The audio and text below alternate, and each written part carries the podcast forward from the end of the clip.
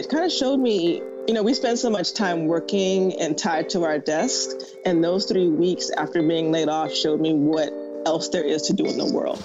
There's so much other stuff going on out there, and we forget about it because we're so preoccupied with our jobs. You're listening to Side Hustle Pro, the podcast that teaches you to build and grow your side hustle from passion project to profitable business. And I'm your host, Nicaila Matthews Okome. So let's get started. Hey, hey guys, welcome back to the show. Today in the guest chair, we have Tracey Coleman. Tracey is a creator, writer, designer, and visionary. Her main hustle is Show and Tell Creative, a boutique activation agency specializing in social media, event activation, and multicultural marketing. You may also know Tracey from her various side hustles. She's the event director and partner in Curly Girl Collective, the founders and producers of the epic CURLFEST. She's also the Brooklyn travel addict and is a witty storyteller and content creator through her legendary travel blog. Finally, she's the founder of Purpose Driven Passports, a nonprofit organization that identifies and creates opportunities for travelers to give back abroad. She won the WeWork Creator Award in 2018, less than six months after launching Purpose Driven Passports. This is all kind of a mouthful, right? I know. I usually don't have any other guests with this many businesses going on, but in keeping with the theme of women who are redefining what entrepreneurship looks like, I am happy to share Tracey's journey today because she's living proof that if you work it right, you can be multi passionate and have a business and a life walking in your purpose. Let's go ahead and learn from Tracey. Welcome to the guest chair, Tracey. Thank you. Glad to be here. Alrighty, so I just finished reading your bio, but I always like to ask, in your own words, who is Tracey Coleman and what does she do? Gosh, Tracey Coleman is a professional hustler. Like, I've been hustling since I feel like I left college, but technically, I am a creator. And that encompasses both creative direction and just entrepreneurship. You know, I'm constantly thinking of new ways to, you know, express creativity, but that also just shows up in me starting new businesses. So, um, being that, that I always have all these ideas, um, the ideas somehow turn into businesses, which is how I became a professional hustler. I'm always starting something new, whether it's, you know, when I was um, first moved to New York, we were hustling like we were starting like a little it was called neighbor favors and we had like food we were trying to sell out of our building because there was no vending machine. Like literally, I hustle all the time. So this is nothing. See, I didn't even know about that neighbor favors. oh my gosh, we were like we go to Sam's Club and get like all these snacks and waters and like try to sell it and put flyers out. We were crazy, but like I'm always doing something like that. I would sell Jay Z tickets. So now I, I try to do things a little bit more professionally. Um, but yeah, I still have several businesses just because I always have new ideas. And we're going to get into all of them because one of the reasons I wanted to have you in the guest chair is because you're multi passionate and you found a way to kind of weave the different businesses together somehow. And not many people can do that well. So we definitely have to talk about that. And I know just knowing you that you've had many twists and turns in your career. So when you were younger, what did you actually want to be when you grew up? Wow, everything. Um, but the the most serious thing I wanted was to be a, a physician. I want to be a doctor. I went to school for uh, pre med biology, and I have a degree in biological science with honors. And that was my trajectory um, until my senior year. So I did four years of science, and actually, I mean, I was good at it. I enjoyed it. Um, my grades were good, but clearly, I never went to med school. Never made it. so what happened after undergrad that you didn't make it to med school? Well, my mom's a doctor, and somewhere around senior year, she just kind of was like, um, "You sure you want to go to med school?" And I'm like, "Oh, what do you mean? I'm kicking it." And she was like, "Yeah, but like, have you taken the MCAT?" I was like, "No." She was like, "Have you interned?" I'm like, "No." She was like, "So, do you really want to go to med school?" And like, that was the first time I thought about it, and I was like, "Well, maybe I don't really want this." You know, um, I was doing it because I was good in science and math um, all the way through high school and college, but and, you know, when you're good at science and math, that's what you do. You go to, you know, you're an engineer or you um, go to medicine or you go into, you know, science sort of based careers, go into STEM. And um, I didn't think of another career until I met um, a friend of mine who was a studio art major. And where I'm from, down south, like artists are like those people who are like starving on the streets and they make caricatures and you give them a couple dollars to do your picture. and so I never took it seriously as a, like a career. I was always creative, but like that's not how you make money. And so then I met her and she was doing like party flyers and drawings and stuff. And I was at her house one day and she had Photoshop open. Photoshop back then was new. And I was like, oh, what's this? She's like, it's Photoshop. I'm like, oh, this is fun. So I'm playing on her computer. And after like an hour, I was, I didn't want to get off the seat. Like, I did not want to get wow. up. I did not want to leave her house. I wanted to sit there. And girl, I was just making shapes. I was making shapes and squares and colors. And I asked her, I was like, this is your major? And she said, yeah. And I was like, you can get a job doing this? And she said, uh, yeah. And so after that day, you know, I realized I want to feel like that every day.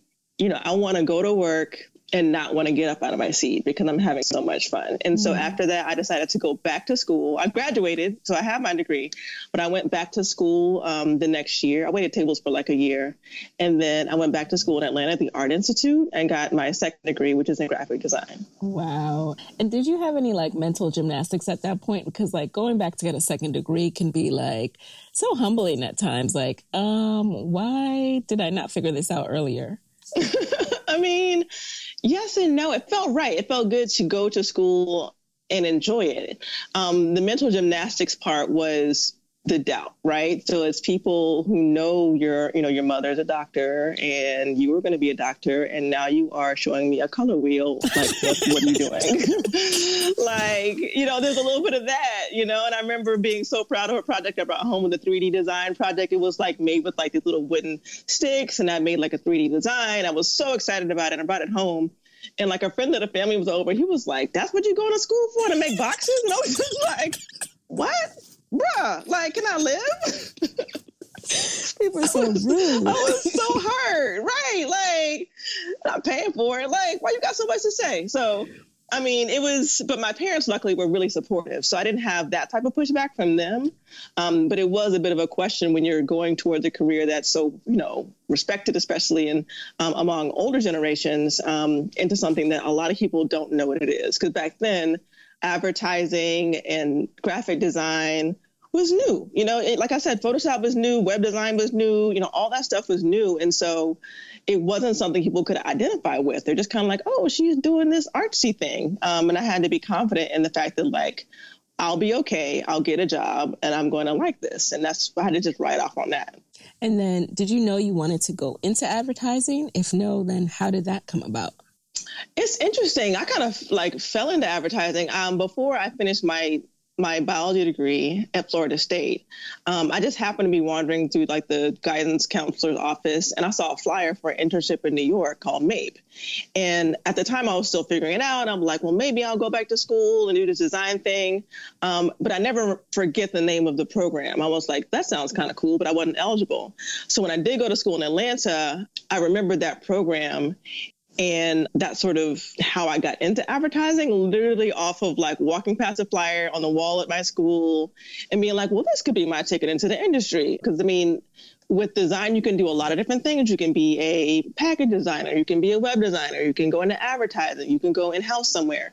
Um, and so being I was new, I was new to all this stuff. I was like, well, advertising sounds like it makes money, so let me just start there. And so I applied for that internship literally three times. Like the first time wasn't eligible. The second time, I just wasn't good enough. And the third time, they were like, this girl keeps trying. so they gave me a internship. They called. They were like, do you want to do this internship in digital? I was like, I don't really know what digital is, but I'll be there.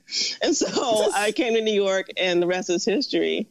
And then after that, you went on to this long career with different agencies, and you've experienced agency life in a couple of different forms. So tell us about that experience. It was um I started so my first job in New York was at Ogilvy and Mather. Um, and at the time, you know, again, I was coming off of my internship, um, which, you know, MAIP places you as some of the biggest advertising agencies in the world.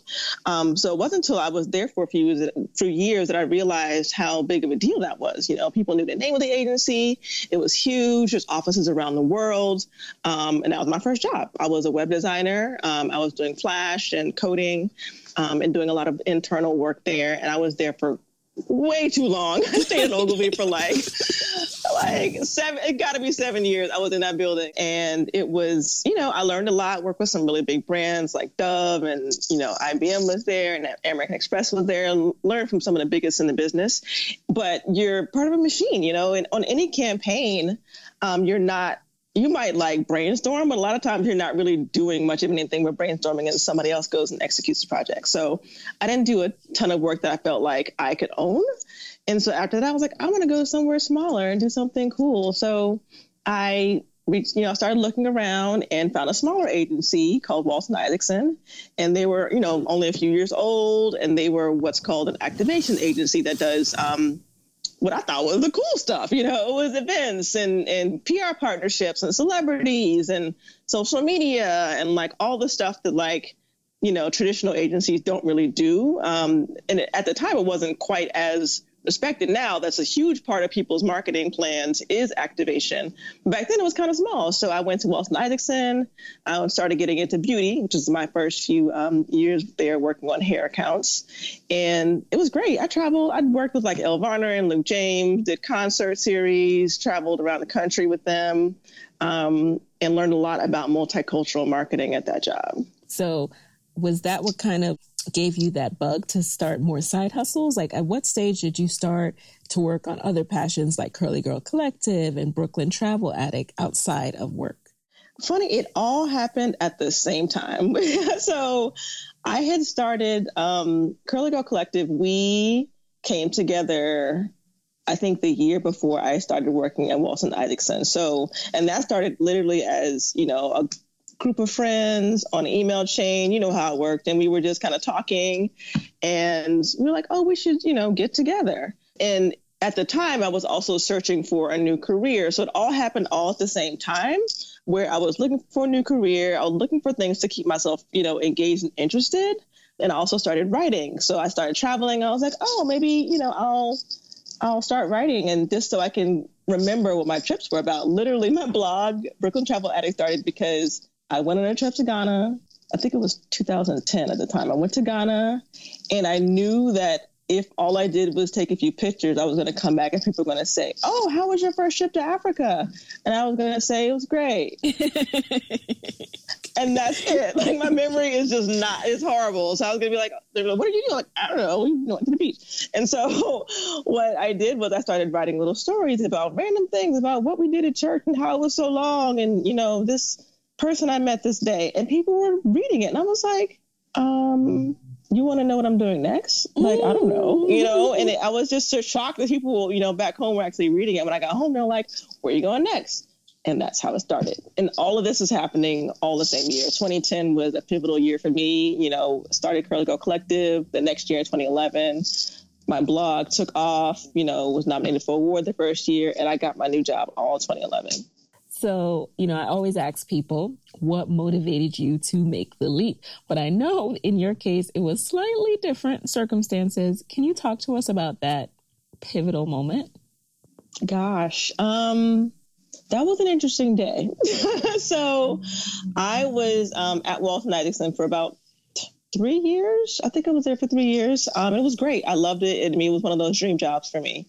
And but after a few years, you know, in advertising, you you actually should keep moving. Um, and so I'm out at that point. I was trying to figure out what was next, and um, they kind of decided it for me. I got a phone call one day, and it was my last day at the job, and it was shocking to say the least. You know, just because you know my time there was great, and you know, came out of nowhere, but at the same time, you know, I was ready. I was ready. And, you know, I think sometimes you just need that little push because I tend to get comfortable. And so when we spoke about seven years at, you know, Ogilvy, it's because I was really comfortable. You know, you got your benefits and your little raises and your cushy job and your pension or whatever. Um, and you can just chill. And I think that you know, hanging out like that is not conducive to growth. And so, you know, after three years at any agency, doesn't matter which agency I was at, I was actually ready to start looking around. So even though it was a bit of a jolt to go from like, you know, paychecks to, you know, unemployment checks, um, it was, I was ready um, sort of. right, right. I was just about to say, okay, so let's break this down. When sort you of. say when you say you were ready, do you mean what? What do you mean? Like, I guess mentally. Girl, let me let me clarify. I was ready for another job. I was ready for another job. I was not ready to be like at the unemployment office talking about.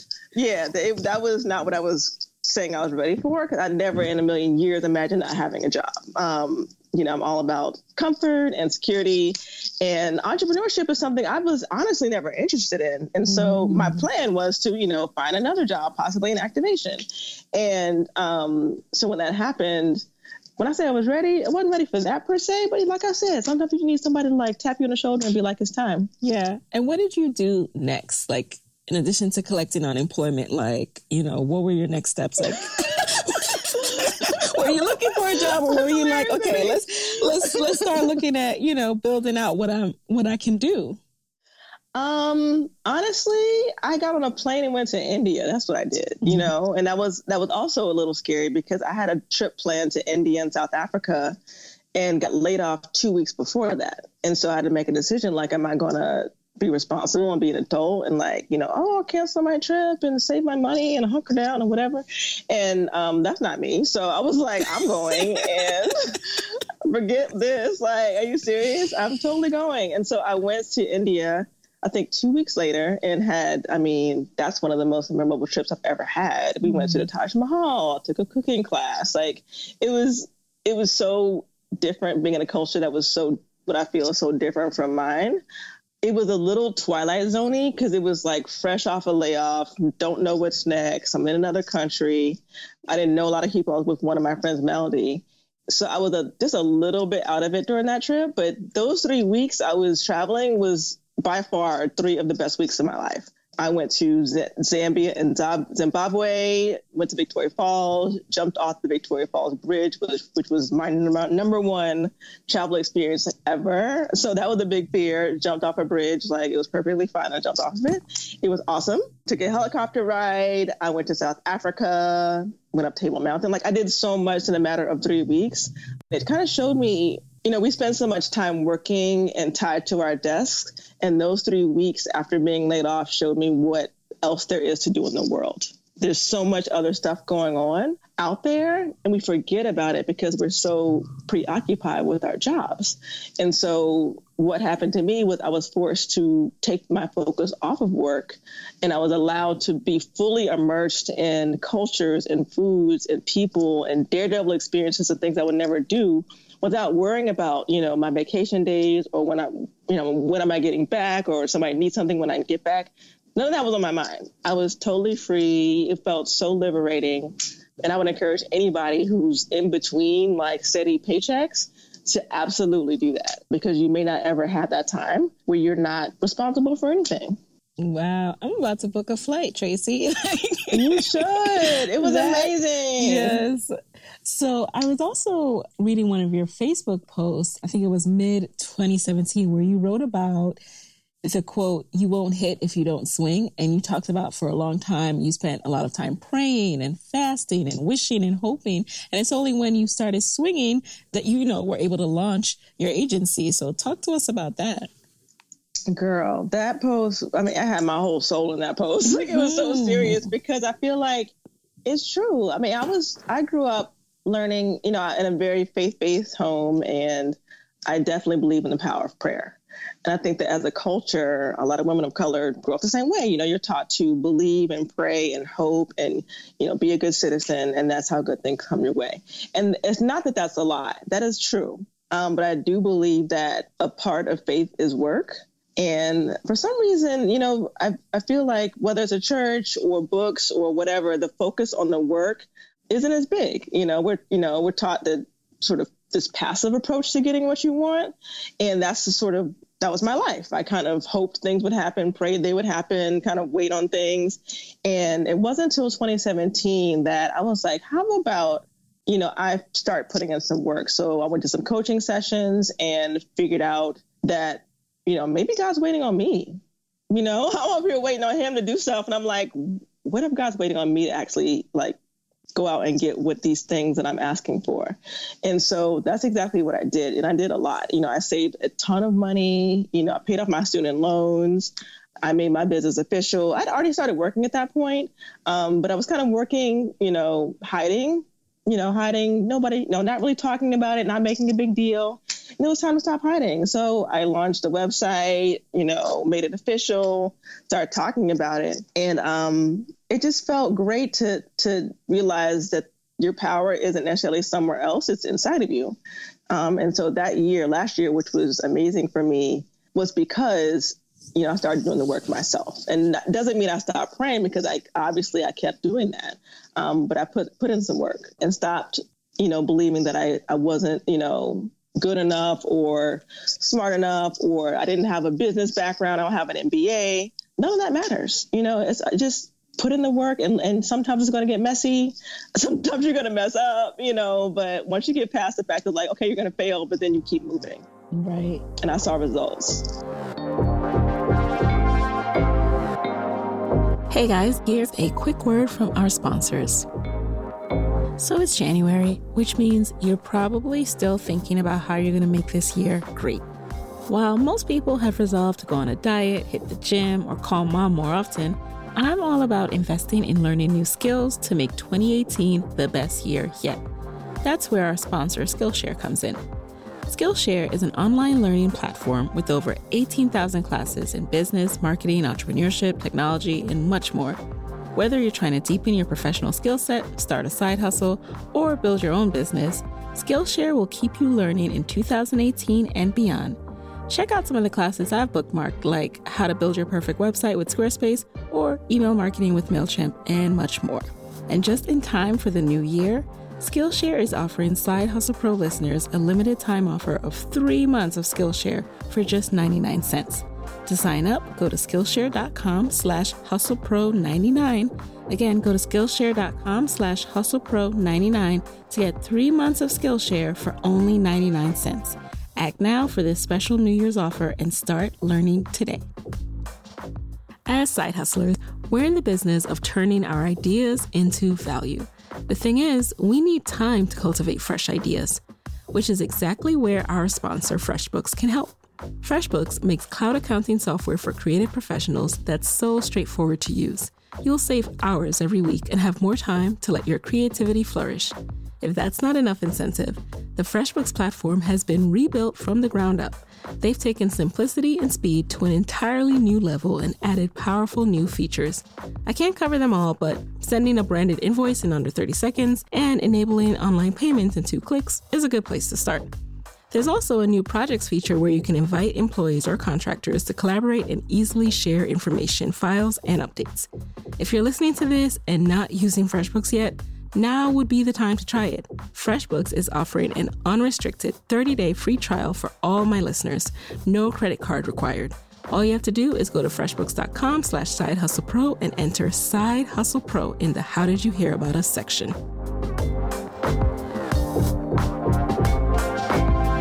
So you touched on the fact that you were able to save a good amount and were able to pay off loans. Like that is no easy feat. How were you getting paid at this point? I know it couldn't just be unemployment. So, you know, how did those initial clients come to you? So, luckily, before I left my last job, I was pitching a beauty brand and formed a relationship with that client before they actually sort of signed on with that agency. And so once I left and I was on my own, I'm like, okay, fine. You know, I'm just going to do my own thing. And someone contacted me and said, hey, you know, do you want to do this? Mind you, really tiny piece of the business that, you know, the agency wasn't taking. I was like, okay, well, you know, she'd be like, it's not a lot of money, but if you want it, I was like, well, I ain't got no money. So I'll take whatever it is you want to give to me because zero paychecks is, you know. So I was like, okay, I'll do it with social media. It was like, we have some social media business and they need some help and they can't afford this, and the third. I was like, okay, well, no, I'll do it. It was, it wasn't something I had experience in, but I was like, again, I can do this. I was like, I'm sure I can do this. And so I said yes.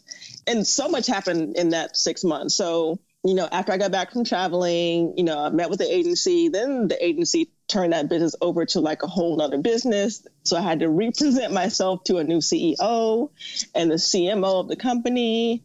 And that was nerve wracking to start over because, like, you know, like I said, I'd met the company before, I'd met these people before, and I'm starting over with brand new people who don't know who I am. Mm. And so, all that to say, out of those meetings came I'm still talking about it sounds crazy, a retainer for business. So I was mm-hmm. able to do a six month contract for social media and I believe some event work. And at the time, I, you know, I've been doing events for a while at that point, both through Walton Isaacson and through Curly Girl Collective. So I had some event experience under my belt. Um, so I felt confident in doing it. In the social media piece, I just, you know, trial by fire. I'm a designer, but you know, doing for different media and yeah, I just from there six months turned into a year that turned into at this point going on three years with that age that business, and it's been great, you know. But I think that my story is a little rare, you know. I was that was just God, you know, to be able to stumble upon one client that is yeah. was able to sort of create stability for me in such a short period of time. Mm. Now, as far as the retainer piece, because I think this is one of the most intimidating pieces, so I want to touch on this for someone who's starting out on their own, consulting, any kind of agency. How did you know what to charge? Were you basing it off of your hours plus tax, as people always say, um, from your last job? Yeah, it was it was a huge learning curve for me. So just to be clear, I'm a creative. And so creatives make things look good, they make things sound good, they convince you to buy things. That was what I've done for the past 10 years. And going into entrepreneurship, I had to deal with things like what you just said, like how much do you charge? What is the scope? What is, you know, this contract stuff? It literally was driving me crazy. So what I did was reach out to account executives who had experience doing that. And I had a couple. I had some from, you know, WI. I had some from, you know, friends of friends who were in the advertising industry who've been doing this for years. And I said, hey, you know, what should I be charging? And they were able to help me put together estimates as to what made sense for the type of work I was doing. Um, but honestly, at the end of the day, you have to decide what you're worth. You know, what is your time worth? And as a freelancer, because I still freelance sometimes, as an individual freelancer, you know, you have your hourly rate that you can set. But as an agency, you know, you're it's not just you. There's other people you're paying. You have overhead. There's other costs. And I did need the help from other people to help me figure out what companies are used to seeing what makes sense and then just go from there. And, and, at the end of the day, just like if you're going in for your own job, you have to just ask for what you feel you're worth and just believe in that. And I like how you talked about, you know, talking to other people. I always say you'd be surprised how many people are willing to give you some perspective. And, you know, I've certainly done it. I'm like, you know, hey, what are you charging? What should I charge? What's the going Yeah. rate? I wish we did that. more of that. I know. We I wish we did more of that. I feel like our community is so hush hush and like secretive about how right. much you're making and everything from your salary to a freelance project. Nobody says anything about numbers. Yes. But I think it, what that does is it's unfortunate because we don't know how much we should be making, mm-hmm. you know, and I mm-hmm. feel like that's not the case in other communities. So, you know, I try to be more open with, you know, fees and, uh, well, this project was this much money just because right. I feel like it's not this big secret of course you don't go tell your biggest competitor, but you would, you know, you tell your friends yeah. or your colleagues like, hey, you should be making more than that, right. you know. And I, I, think that that's helpful because because we lean on each other, mm-hmm. especially brown people, you lean on each other. You yeah. don't know what people who have the same level of experience you do or the same type of business you do, you know, you could be overcharging or undercharging. Both are bad, you know, because you could lose business by overcharging. And so I think that, you know, it's it's helpful to just reach out to people, you know, don't feel like you're going to sound stupid. Like it's not stupid. You're looking for information. Right. And I was talking to another entrepreneur about this and another thing, another reason why we have to talk to each other is because if you undercharge yourself to a brand and then they go to someone else and they're like, well, so and so only charged this, like they exactly. reset their rate. It's bad for everybody. It's so it's just everybody. it's good to know what the standard is and that's sort of where I started. Okay. And speaking of pain, now, when did you start to bring on a team and how was that process? Like, were you just putting out a general note, like, hey, I'm looking for this? Like, how did you first find the person and know what to pay? I didn't know. There's a lot of I didn't knows in this whole process. I did not know well, what I was doing. I'm just gonna be real. You figured it I'm out. Just real. I'm just figuring it out. Like the first six months, I did everything myself, which I learned very quickly. Tragic fail. Do not do that. Do not do it yourself. And so, you know, the first six months, I did all social media myself. I'm the writer, the the art director. I'm the account director. I am the event planner. I am the event assistant. Like I did everything, and I survived it. But I learned quickly as it grew the next year that I was like, oh, there's no way I can do this by myself. Mm-hmm. And so at the same time, luckily, a friend of mine, Lauren Grant, who is has her own company now, the Grant Access, was looking to quit her job. And I was like, oh, I was like, you do events, don't you? And she was like, uh, yeah, that's like what I love to do. And so it just worked out that she and I at the same time were sort of leaving same industry actually. She was in media and I was in in advertising and she was available to start helping me. And so you know it worked out to where the next year i was able to tap into her company to do event logistics. And then over the course of the year once i was able to sort of stabilize my finances um, i brought on more people. And usually it's not you know i don't have a full team of employees um, I work with Lauren most of the time, and I also have an assistant that I bring in, help with events. I brought in um, an account consultant, and she helps with things. Again, the things that you're not good at, find somebody who's great or somebody who enjoys that. Um, and that's what I do. You know, I bring in people when I'm traveling. If I'm going to be abroad, I bring in a team to do the writing or to do the art direction um, when I'm not available to do that. And so it's mostly freelancers at this point. And freelancers from coming from your personal network, or are you also utilizing my, things like Upwork for overseas people?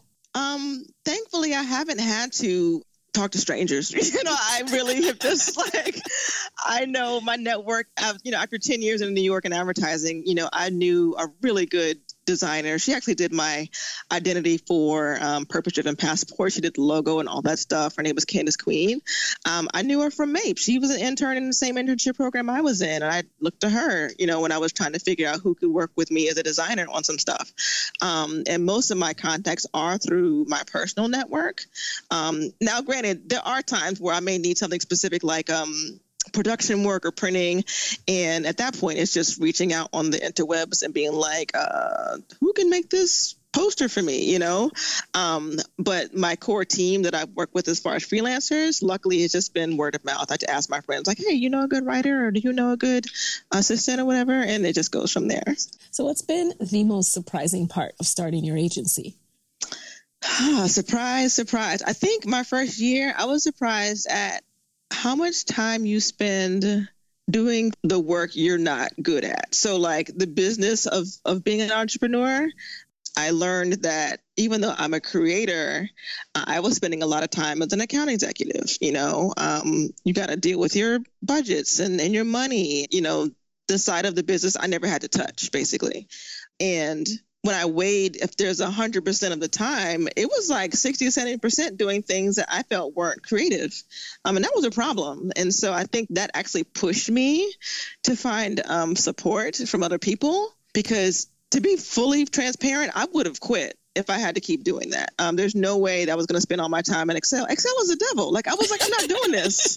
I'm not. I'm not doing this spreadsheet. I'm not figuring out these numbers. Like I'm. Not, I can't do this anymore. And so, and I had some really tough times. Like I've cried buckets of tears in the middle of the street before because I was just so frustrated with the whole process of, of being a businesswoman. Um, because at my core, that's not who I am. I'm a creative, and a lot of people who are entrepreneurs at their core, they're something else. You know, they're a fashion designer or they're a musician or you know whatever they're they're selling that's who they are. A business person comes along with the territory. But i think that that part of the business is what i was surprised at how much time that takes up. Now in my mind you are the queen of side hustles. So I want to transition to talking a bit about your multi passionate life because you, as I said before, have been able to weave many different things and, and all your different ideas into new businesses in a really cool and seemingly seamless manner.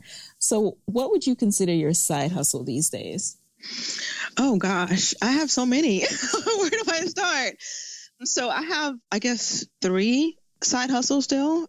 The most visible that most people know about is obviously Curly Girl Collective. We're the founders of Curlfest, and Curlfest has taken off in a way that we never would have expected. You know, there's five of us in the business, my partners. And what's funny is that, you know, we've been doing this since 2011, you know, on a smaller scale, smaller events. And I think that in the past three years, once we started Curlfest, it's catapulted us to sort of international visibility, um, which is amazing, you know, and the growth has been, you know, surreal. Literally, like last year, looking out in the crowd and not even being able to like guess how many people are out there. It was in like the tens of, you know, thousands of people.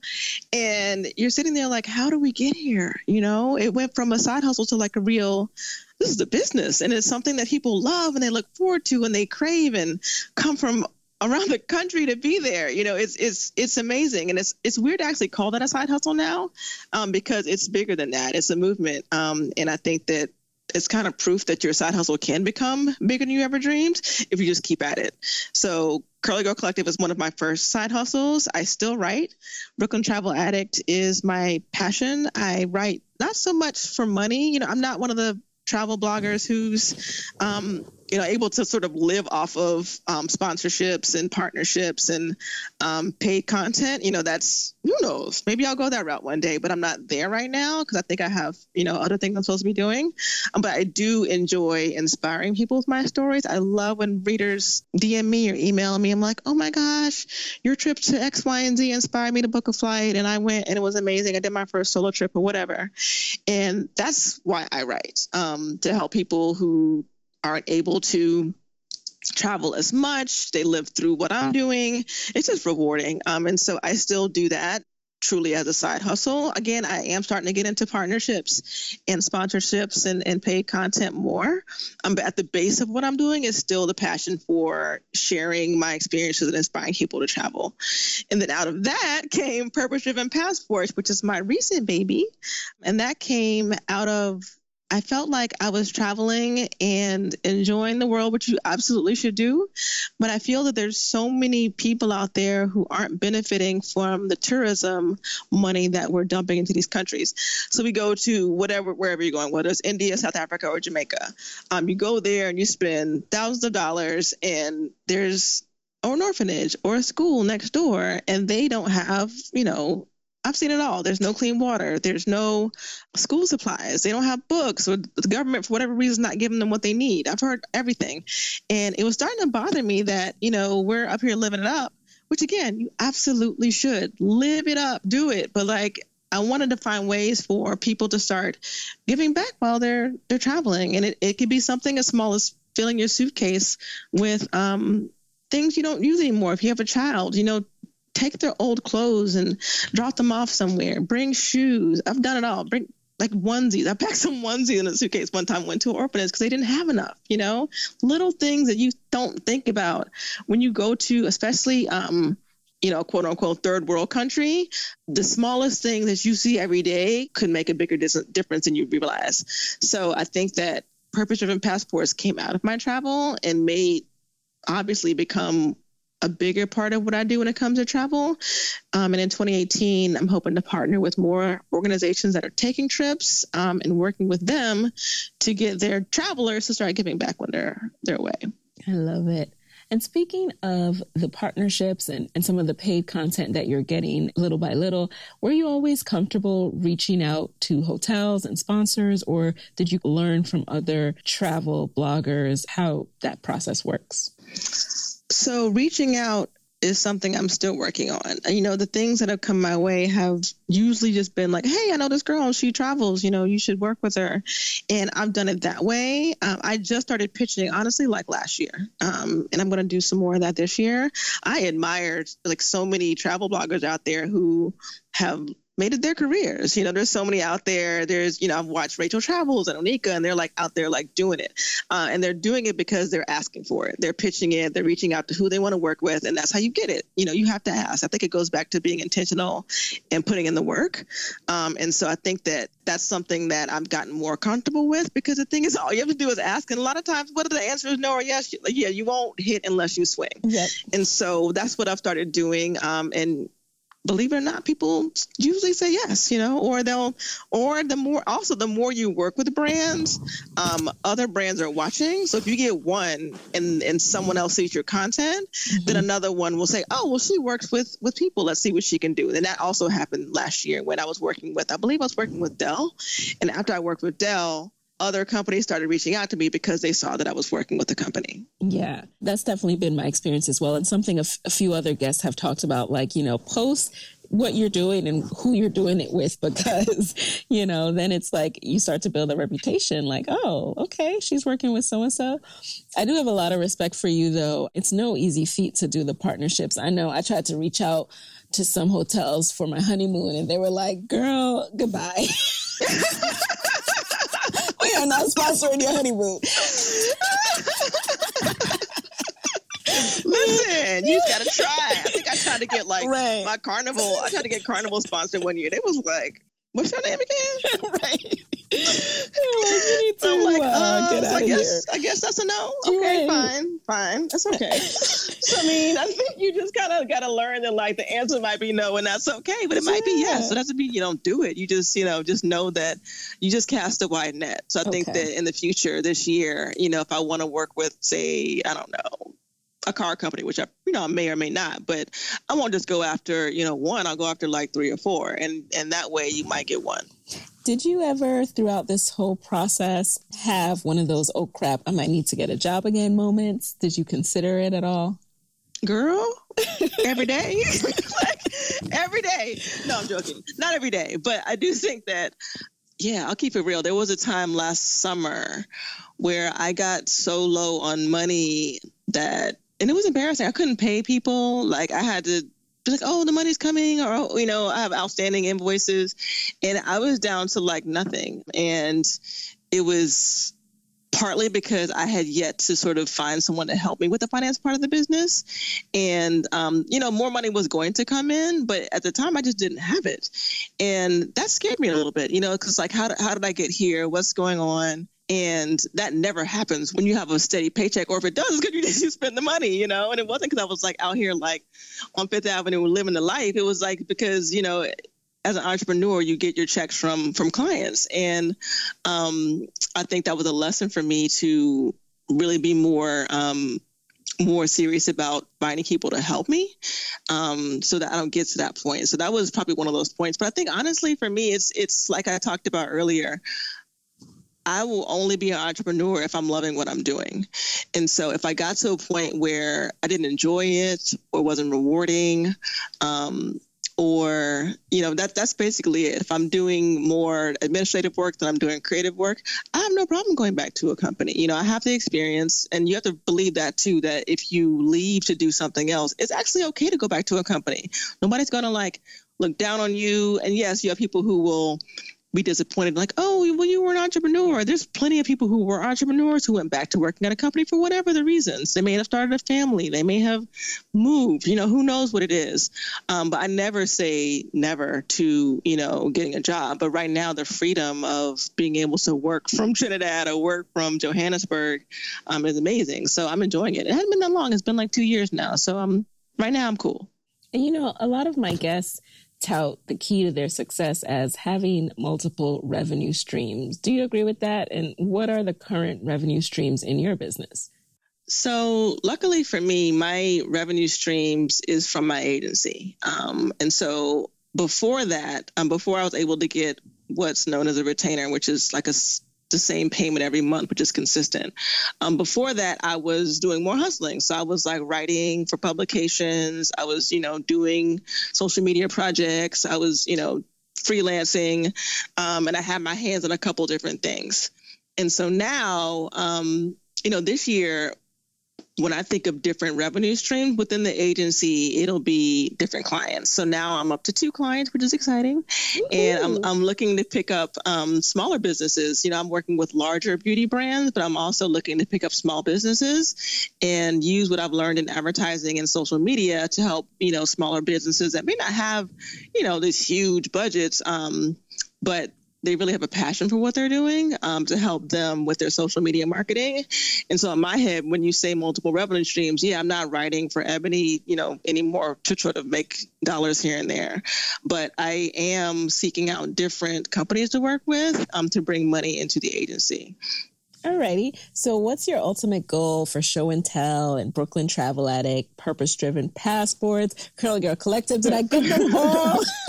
yes. Yes, you got them all. Um, gosh, ultimate goals. I mean, the short answer is just to be happy. And I know that sounds like really basic, but I, I honestly believe, and there's there's too many days in your life um, to be unhappy and to be stressed and to not enjoy what you do.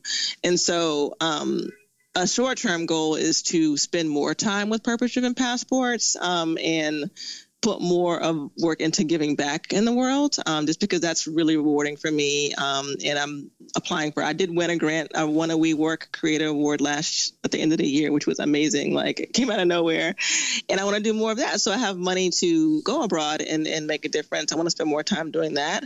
Um, Curlfest is growing, and we're at a really pivotal time right now. And so right now, I'm putting more time into creating a team. You know, what does our team look like as we grow and possibly expand to other places? Um, and what that that means is creating a team for my agency that allows me to work less so I can spend more time side hustling. So that's my ultimate goal is to to work less um, at my full-time gig so that I can do more things that are either giving back or inspiring others.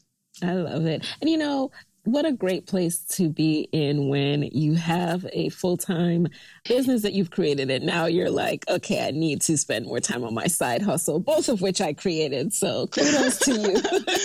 Thank you, girl. It's like you would, if you look at my Gmail, I have like 15 email addresses and I'm like, how did I get here? how? I don't want to answer any of them. oh gosh, let's not get started on email. But anywho, we're gonna transition into a lightning round where you just answer the first thing that comes to mind. Are you ready? Sure. Alrighty. Number one, what's a resource that has helped you in your business that you can share with the Side Hustle Pro audience? Um, there's two. There's one that's pretty basic that I assume most people use, but it's just Google Calendar. Um, it's not something I used when I was at an agency because you have somebody who's always like telling you what to do, and I feel like now I have to keep track of everything. And so my calendar, I've used different calendar apps and things like that, but my calendar is like my Bible, and I keep it's how I keep all these different businesses sort of on track with meetings and out of office and all that stuff. So that's a pretty basic one. The other's been WhatsApp. And that's because I do travel a good bit.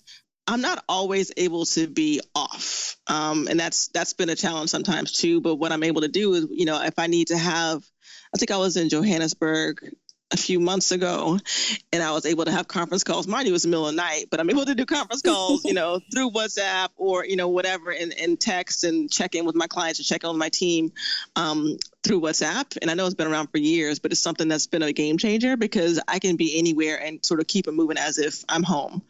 Um, so as a traveler, that's been really, really, really helpful for me. Number two, what's a personal habit that has helped you in your business? Personal habits.